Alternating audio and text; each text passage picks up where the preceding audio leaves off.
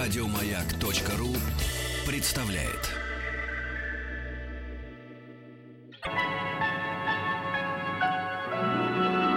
Уральские самоцветы.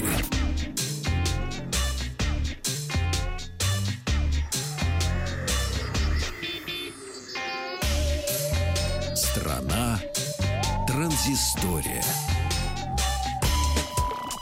Вечер добрый. Вечер, Вахан вечер Махарадзе, добрый. Павел Картаев и новости высоких технологий. Сегодня не очень много, не богаты на новости а, день, но кое-что для вас специально нашли. Начнем мы, как всегда, с телефонов. И а, вот э, м, телефон Ukitel э, K6000 Premium а, анонсирован был. м, флагманский телефон, и его особенность заключается в том, что у него аккумулятор на 6000 миллиампер-час. А, Ну, для сравнения, таким аккумулятором в основном обладают планшеты, а не телефоны, потому что в среднем телефон 2,5 и 3000 мАч для телефона это, в общем-то, очень хороший показатель, который эм, позволяет пользоваться, ну, больше суток совершенно точно, иногда и до двух суток телефоном. А экран у этого телефона 5,5 э, дюймов, разрешение Full HD.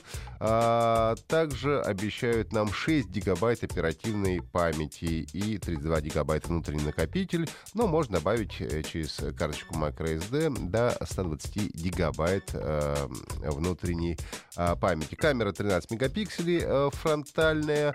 Это для того, чтобы можно делать было селфи. Ну и, собственно говоря, цена пока не сообщается, как говорят. А Вряд ли он попадет в российскую розницу, но через всякие китайские э, интернет-магазины, возможно, мо- можно будет приобрести этот телефон.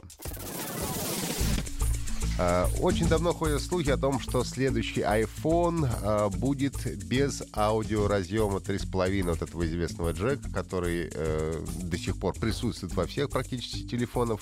Но если даже это случится, то iPhone уже будет не первым, поскольку был представлен металлический Android флагман э, Le Eco Le 2, и он уже лишен э, традиционного вот этого порта для подключения наушников и гарнитуры.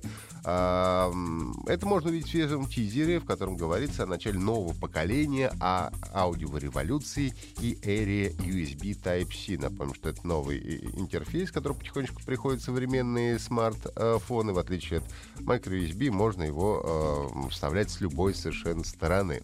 Ну и теперь э, начинают делать уже телефоны, у которых не будет присутствовать 3,5 миллиметрового порта. Я пока, честно говоря, с опаской немножко отношусь к таким нововведениям, потому что иногда даже сталкиваешься с проблемой Bluetooth-наушников.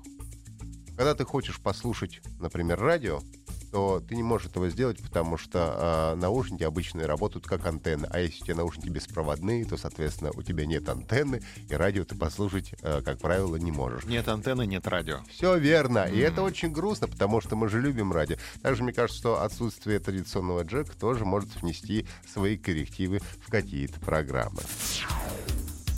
От телефонов переходим мы к программам как раз.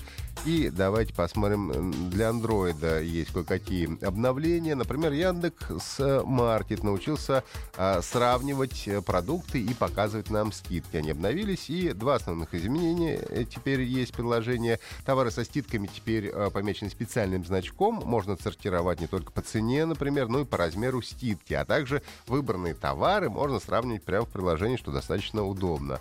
А для этого есть специальная кнопка, которая сохраняет, значит, ваш товар, который вы желаете сравнить, и можно э, сравнить характеристики похожих э, моделей. А, Доступен, естественно, бесплатно в Google Play для Android.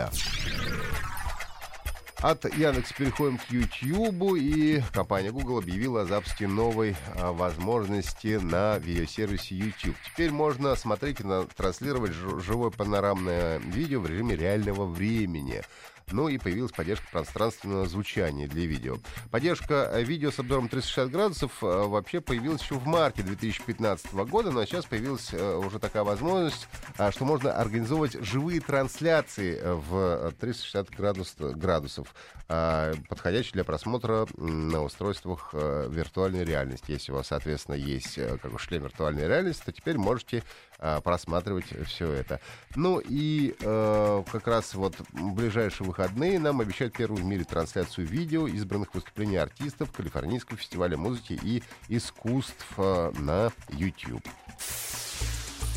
Ну и последняя, наверное, новость на сегодня. Как я уже рассказывал, состоялось э, открытое бета, э, бета-тестирование игры Doom новой. И, короче говоря, раз э, критиковали пользователи пока что эту бету. 12 247 отзывов было после тестирования. Из них 7622 оказались негативными.